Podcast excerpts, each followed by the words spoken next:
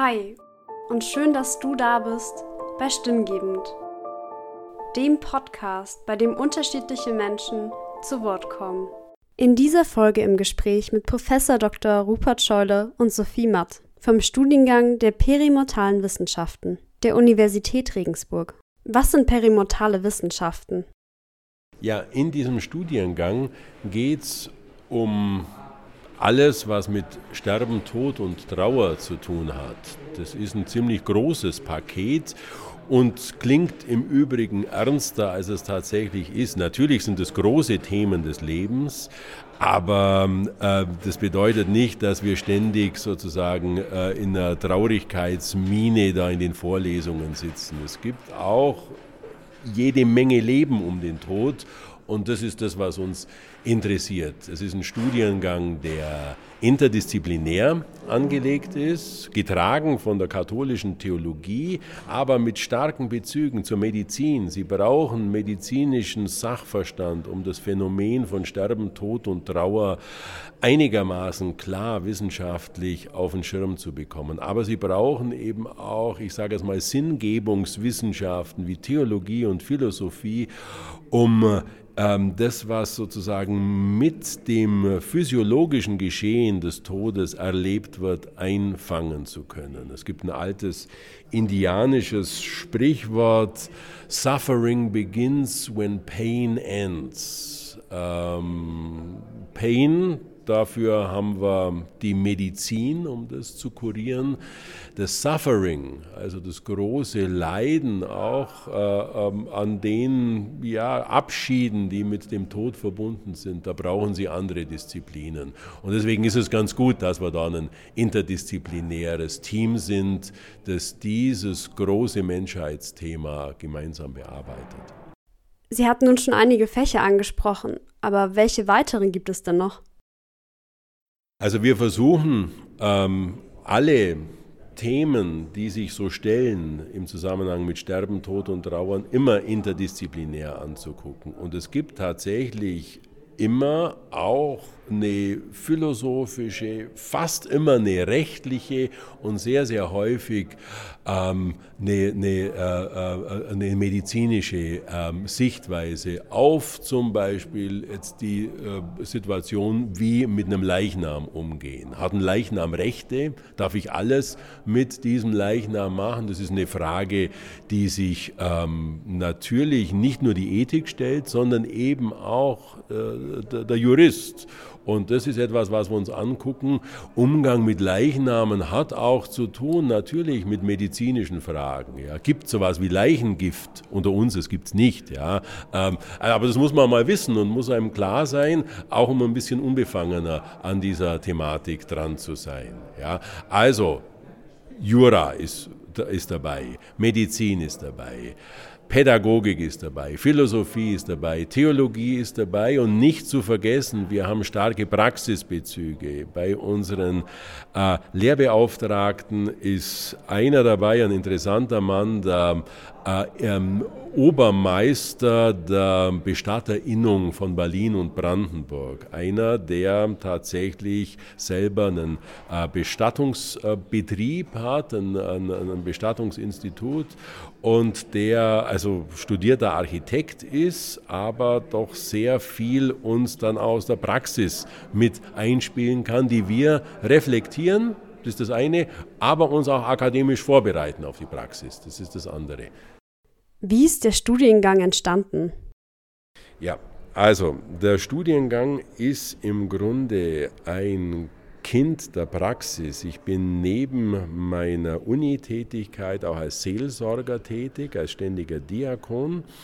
Und mir ist aufgefallen äh, in der Seelsorge, dass sie immer zu spät kommen als Seelsorger, wenn bereits eine Leiche im Haus liegt. Da sind äh, viele Trauerprozesse schon längst am Laufen, weil ja die Abschiede oft schon vorher stattgefunden haben, die Trauer verursacht haben. Sie steigen dann mitten in eine Dynamik ein und sind da praktisch nur noch so ein bisschen Zaungast. Wenn sie vorher da sind, wenn sie sich vorher interessieren, wenn sie mit dem Sterbenden Kontakt haben und den kennen, läuft die ganze Begleitung besser. Auch dann, äh, wenn Sie so wollen, die Trauerrede auf dem Friedhof. Das ist mir aufgefallen als Seelsorger.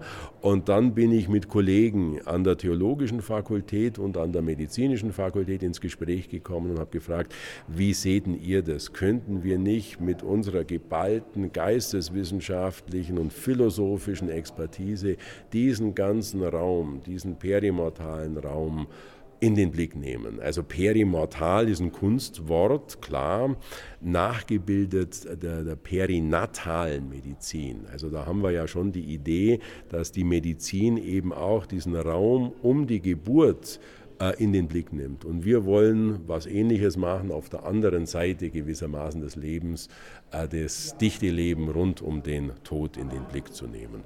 Und da bin ich dankbar, dass, wir, dass ich da Mitstreiterinnen und Mitstreiter gefunden habe. Aber die Idee ist tatsächlich eine, die von außerhalb der Uni kam.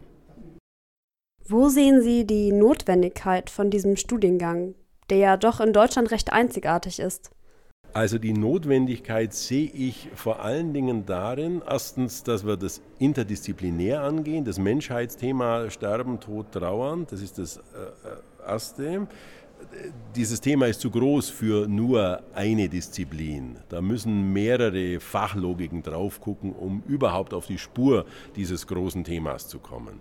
Ähm, und dann versuchen wir daher diese etwas geschwollene Name perimortale Wissenschaften eben diesen ganzen Raum rund um den Tod in den Blick zu nehmen. Also nicht nur das, was vor dem Tod läuft, wofür wir ja Gott sei Dank die Palliativmedizin haben, oder das, was nach dem Tod läuft. Da gibt es äh, vor allen Dingen also im praktischen Bereich natürlich das Bestattungswesen.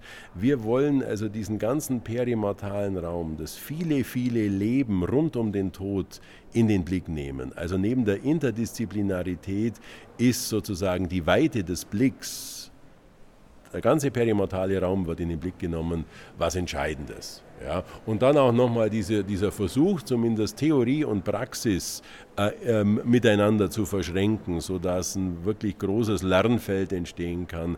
Das wäre vielleicht so eine dritte Integrationsbemühung, äh, die wir veranstalten, um die wir ja ringen und die unser Ding ja schon einzigartig macht. Wie sehen Sie das, Frau Matt? Die Interdisziplinarität äh, findet nicht nur fachlich statt. Also ich studiere auch perimortale Wissenschaften und hatte schon Vorlesungen über Medizin, über Recht und auch über Öffentlichkeitsarbeit. Aber auch meine Kommilitonen und Kommilitoninnen kommen aus ganz vielen verschiedenen Bereichen. Also wir haben Psychologie, wir haben Medizin, Lehramt, also komplett breit gefächert und dadurch kommen so viele spannende Sichtweisen zu allen Bereichen zusammen, was den Studiengang komplett einzigartig macht. Also wenn ich vielleicht das nur ergänzen darf, das ist tatsächlich ein wichtiger also Attraktivitätspunkt des Studiengangs, die bunte Truppe, die hier studiert. Ja, das sind, wie die Frau Matt gesagt hat, Menschen mit ganz verschiedener akademischer Herkunft. Viele haben soziale Arbeit studiert, viele Medizin, Lehrämtler, wenige Theologen. Also das ist das eine. Ja. Und dann die, die Altersspreizung. Unsere älteste Studentin ist Jahrgang 53, glaube ich, und die jüngste 1997. Das ist schon sehr ungewöhnlich. Und das Coole ist, diese Gruppe, so bunt sie ist, hat sich sozusagen intern viel zu sagen. Die Menschen lernen äh, voneinander viel. Und das ist etwas Wunderbares, das auch als akademischer Lehrer zu sehen. Was sind denn die Voraussetzungen für die Aufnahme in den Studiengang? Im Grunde sind die sehr schlank. Sie müssen einen ersten akademischen Studienabschluss mitbringen, also auf Bachelor-Niveau. Das ist das, äh, was Sie mitbringen sollten, und zwar mit, einem, mit der Note gut. Wenn die Note nicht gut ist, wenn sie schlechter ist, äh, muss man, gibt es ein paar Möglichkeiten, das nochmal, also auch nochmal einen Studienplatz zu bekommen, dann müssen sie ein Essay schreiben und äh, ja, also, äh, aber äh, es sind schlanke Voraussetzungen. Ja. Was übrigens gut ist, weil wir dadurch sehr viele unterschiedliche Leute haben. Ingenieure, Mediziner, Lehrer, super. Frau Matt, Sie studieren gerade. Wie viele Kommilitonen haben Sie denn? Also in meinem ersten Jahrgang dürften wir an die 40 Leute sein, im zweiten Jahrgang ähnlich viele, 30 bis 40. Mhm. 30 Leute und man kann sowohl Vollzeit als auch Teilzeit studieren. Und die ersten in unserem Jahrgang sind jetzt tatsächlich schon bei der Masterarbeit angekommen. Das ist jetzt das letzte Semester, zum Glück wieder in Präsenz. Die letzten Seminare und Vorlesungen. Was hat Sie denn persönlich dazu bewegt, sich für die perimortalen Wissenschaften zu entscheiden? Das war ein ähm, ja, ein persönliches Erlebnis. Also ich habe Lehramt studiert für Realschulen mit Deutsch und Religion als Hauptfach und mir ist aufgefallen, dass im Unterricht, vor allem auch im Religionsunterricht, das Thema Tod zwar im Lehrplan vorkommt, aber nicht so wirklich tiefgehend behandelt wird. Also es wird ein Arbeitsblatt ausgeteilt mit ganz oberflächlichen Fakten. Das wurde abgearbeitet, aber das war es dann auch. Und dann habe ich über Freunde und Bekannte von diesem Studiengang erfahren und habe für mich beschlossen, ich möchte mich in dem Themengebiet weiterbilden, damit ich das dann unter anderem auch in der Schule weitergeben kann, aber auch das Thema Tod allgemein in Gesprächen mit Freunden, in Fachdiskussionen weiterzubringen, damit einfach nicht mehr so viel darüber geschwiegen wird, sondern dass es eben zu einem lebendigen Thema wird. In der Gesellschaft ist es ja noch immer ein Tabuthema, über den Tod zu sprechen. Was würden Sie denn sagen, sollte sich diesbezüglich in der Gesellschaft ändern? Also ich glaube, hier gibt es eine gute Nachricht. Es hat sich schon viel geändert in der Gesellschaft. Allein die Tatsache, dass wir jetzt hier sitzen und äh, Sie uns beide interviewen zu diesem Studiengang und zum Thema Sterben, Tod, Trauern, zeigt ja, dass es auch ein öffentliches Interesse äh, gibt. Natürlich wird immer noch oft geschwiegen über Sterben, Tod und Trauer, aber mir fiel doch die letzten Jahre schon auf, dass das Thema ähm, zurückkommt äh, in die Öffentlichkeit und da gehört es auch hin. Es ist ein Lebensthema, zumal in einer alternden Gesellschaft. Wir leben in einer Gesellschaft mit vielen, vielen alten Menschen, deren größtes nächstes Abenteuer das Sterben ist. Und damit ist der Tod ein Zukunftsthema. Und das sollte unsere Gesellschaft vielleicht noch mal ein bisschen stärker wahrnehmen und ähm, aktiv angehen. Aber wie gesagt, ich bin da gar nicht so pessimistisch. Ich sehe, dass die großen Zeiten der Tabuisierung des Todes eigentlich wohl hinter uns liegen. Wie sehen Sie das?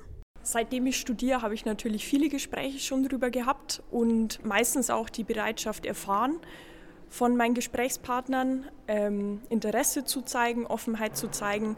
Natürlich ist oftmals noch ein bisschen Hemmung da, aber sobald man ins Gespräch kommt oder auch meiner Erfahrung nach an der Schule, kurze Hemmung, aber dann ist das Thema total interessant und bringt einen ja auch persönlich weiter. Und dementsprechend stimme ich dem Herrn Professor Scholle auf jeden Fall zu, dass es immer mehr ins Leben reinkommt. Welche Berufsaussichten hat man denn im Anschluss an den Studiengang? Also, das ist schon eine Frage, die sich von Anfang an immer gestellt hat. Ja, auch als wir den Studiengang geplant haben, hey, was machen denn die Leute mit diesem Master of Death, wie manche scherzhaft gesagt haben. Äh, faktisch haben wir jetzt aus meiner Sicht zumindest so eine dreigeteilte Situation. Wir haben eine Gruppe von Menschen, die bereits in einem einschlägigen beruflichen Kontext unterwegs ist. Also Ärztinnen, Ärzte, Bestatter, ähm, Menschen, Beraterinnen und Berater, die bereits jetzt ähm, tätig sind in dem Bereich, in dem es schon um Sterben, Tod und Trauer geht und die nochmal einfach besser werden wollen und noch ein bisschen Bildung drauflegen wollen zu dem, was sie jetzt schon machen. Das ist ein Drittel. Das zweite Drittel, äh, würde ich sagen, sind die Menschen, die einfach aus Interesse studieren. Und sorry, das ist nicht verboten. Ja? Also wir müssen uns vielleicht auch so ein bisschen von diesem Diktat der Verwertbarkeitslogik ja, befreien, ein Stück weit zumindest. Also ich würde sagen, ein Drittel der Menschen studiert einfach das deswegen, weil es ein großes Thema ist und weil sie ein persönliches Interesse haben. So, und dann gibt es noch ein letztes Drittel, das sind ganz coole junge Leute, die glauben, und da bin ich ihrer Überzeugung mit, dass es, ähm, dass da viel an Innovationspotenzial in diesem perimortalen Raum steckt. Wir haben eine ähm, Studierende, die äh, hat ein Start-up gegründet mit Papierurnen. Ähm, wir haben Menschen, die äh, darüber nachdenken, alternative Bestattungsinstitute äh, aufzubauen. Wir haben andere, die nochmal neue Beratungsangebote ähm, vor sich sehen. Wir haben eine Steuerberaterin, die irgendetwas machen will mit ähm, ähm, Erbschaftsberatung. Also da ist einfach wahnsinnig viel in Bewegung in diesem perimortalen Raum, sodass mir gar nicht so Angst ist um das letzte Drittel, das einfach sich selber ein Betätigungsfeld hier kreativ äh, zimmern wird, um anschließend darauf tätig zu sein. Was man danach damit machen kann, ist auch die Frage, die mir am häufigsten tatsächlich bezüglich des Studiengangs gestellt wird.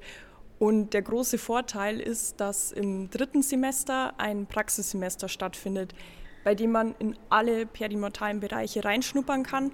Man bewirbt sich und mit ein bisschen Glück kriegt man den Platz dann. Und das kann natürlich auch vom Bestatter zur Seelsorge bis hin zur Palliativmedizin. Es umschließt durch seine Interdisziplinarität eben enorm viele Bereiche, sodass man später auch viel damit anfangen kann. Wann können sich Interessierte für den Studiengang bewerben? Ja, jetzt. Also die Bewerbungsfrist läuft genau jetzt und geht bis zum 15. Juni. Details dazu finden Interessierte, indem sie einfach PEVI oder perimortale Wissenschaften googeln und dann sind sie mit zwei weiteren Klicks ja, bei den schlanken Erfordernissen, die es für eine Bewerbung braucht. Ansonsten ja, kann man auch auf, dem Lehrstuhl, auf den Lehrstuhlseiten der Moraltheologie gucken, da findet man es sehr schnell. Was sollten die Zuhörenden über Sterben, Tod und Trauer wissen? Take-Home-Messages aus den perimortalen Wissenschaften. Also ein, ähm, eine wichtige Sache ist, ähm, Totschweigen war gestern. So steht es auf einem unserer Plakate, dass wir redefähig, auskunftsfähig, fragefähig sind angesichts des Todes. Das würde ich uns allen äh, empfehlen und uns allen wünschen, dass wir ein paar Dinge, auch ganz praktische Dinge wissen über den Tod, über das Sterben, äh, ist immer gut. Ja? Also zum Beispiel, wenn Sie, äh, wenn Sie es so konkret haben wollen, ähm, wenn jemand seinen letzten Schnaufer tut, ist er noch nicht tot, dann empfiehlt sich nicht, sofort den Bestatter anzurufen, ja, sondern einfach mal ein bisschen zu warten. Ja, und äh, äh, Ruhe reinkommen zu lassen in diese Situation.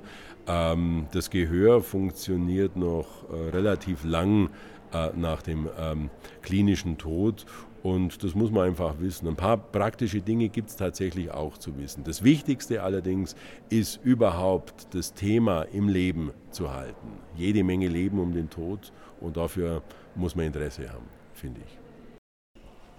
Mir ist tatsächlich auch ein medizinischer Aspekt in den Kopf gekommen, der sich bei mir so eingebrannt hat. Und zwar ist es der Begriff endogene Opiate. Nur als konkretes Beispiel. Wenn ein Mensch stirbt, kann es natürlich für die Angehörigen unglaublich erschreckend sein, dass der zum Beispiel nichts mehr trinkt. Weil, aber dies, gerade diese Austrocknung ist eben notwendig, weil im Gehirn endogene Opiate ausgeschüttet werden. Das sind Hormone, die schmerzlindernd wirken, also automatisch. Und das ist dann einfach ein Punkt, wenn man darauf angesprochen wird.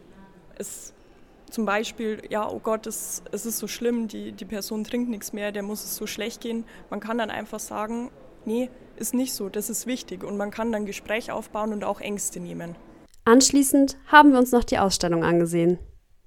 Ja, wir stehen hier in der Ausstellung Dialog mit dem Ende. Das ist eine Ausstellung, die ein äh, Fotograf, Steffen Baranjak, zusammen mit äh, einer Dokumentarfilmerin Sylvie Hohlbaum konzipiert hat. Eine Ausstellung, die in Deutschland so ein bisschen auf Tour ist und die wir nach Regensburg bekommen haben. Eine Ausstellung, Dialog mit dem Ende, die sich tatsächlich mit großen Fragen ähm, beschäftigt. Also wir stehen hier vor großen Bannern, auf denen steht zum Beispiel, nutzen Sie Ihre Lebenszeit. Sind Sie glücklich? Ist der Tod das absolute Ende?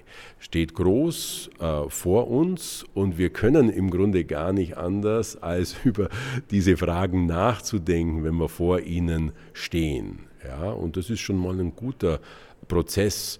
Und dann haben wir hier auch die Möglichkeit, auf so Karten, die die Ausstellungsmacher vorbereitet haben, tatsächlich auch was draufzuschreiben und hier an eine Wand zu pinnen oder eben auch mit nach Hause zu nehmen, wenn das eine längere Reflexionskiste ist. Und das Dritte ist, dass wir hier ähm, Fotos von Steffen Baranjak haben mit Menschen, die tatsächlich in den verschiedensten Situationen, aber im Angesicht des Todes stehen. Und ähm, diese Menschen waren auch bereit, in äh, Interviewfilmen über ihre Situation Auskunft zu geben. Und diese Interviews sind auch hier in der Ausstellung sichtbar und hörbar.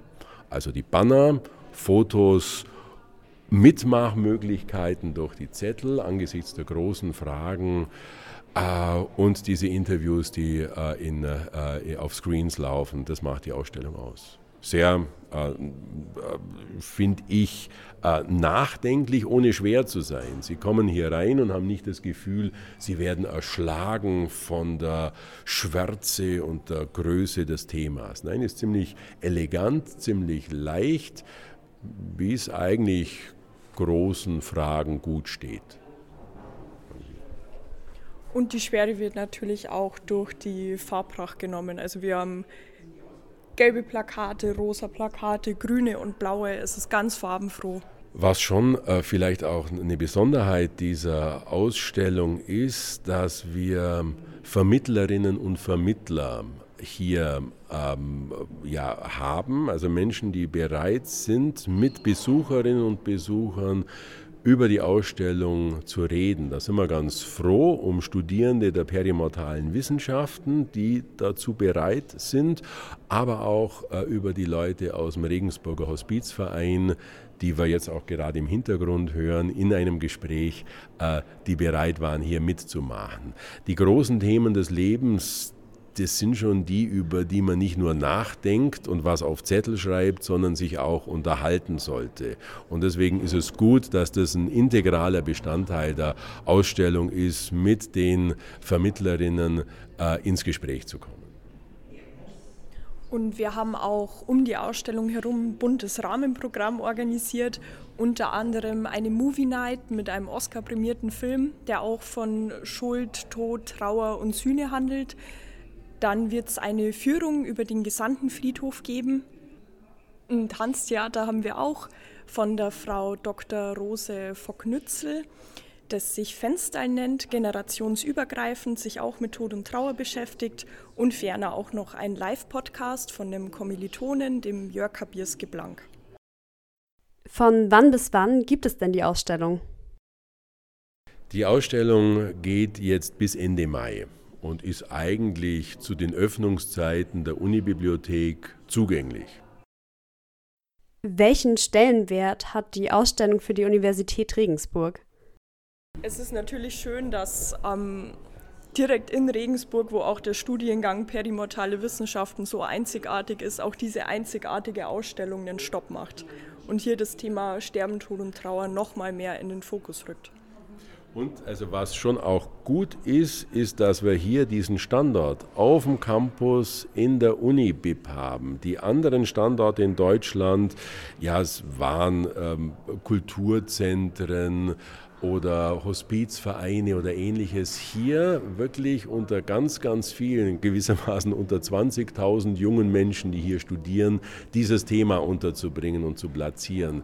Das ist schon was ziemlich äh, Gutes. Und ich war jetzt die gestern, Frau Matt und ich sind gestern und heute doch ziemlich viel hier in der Ausstellung unterwegs gewesen. Und wir haben vor der Ausstellungseröffnung schon bemerkt, wie junge Menschen, wie Bibliotheksbenutzerinnen und Benutzer hier stehen bleiben, die Bilder angucken angucken, vor den Fragen stehen. Es funktioniert. Also es ist gut gewählt, hier dieser Standort. Und dafür bin ich dankbar, dass das hier möglich war. Also dass uns das die Unibib auch ermöglicht hat. Noch eine letzte abschließende Frage. Was wünschen Sie sich im Umgang mit Trauer, Tod und Sterben? Offene Gespräche, viel Aufklärung und die Möglichkeit zu haben, es immer anzubringen. Seine Ängste und Gedanken und Wünsche auch.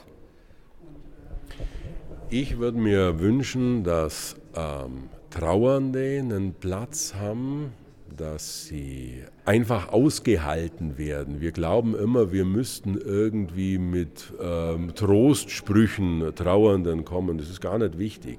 Dass sie da sein dürfen, dass wir sie anhören, auch vielleicht die Geschichten, die wir schon kennen, nochmal anhören, das würde ich mir wünschen. Also das war schon den Tod und die Trauer mehr zurückholen in Lebensbezüge. Studentenfunk, dein Hörsaal im Netz.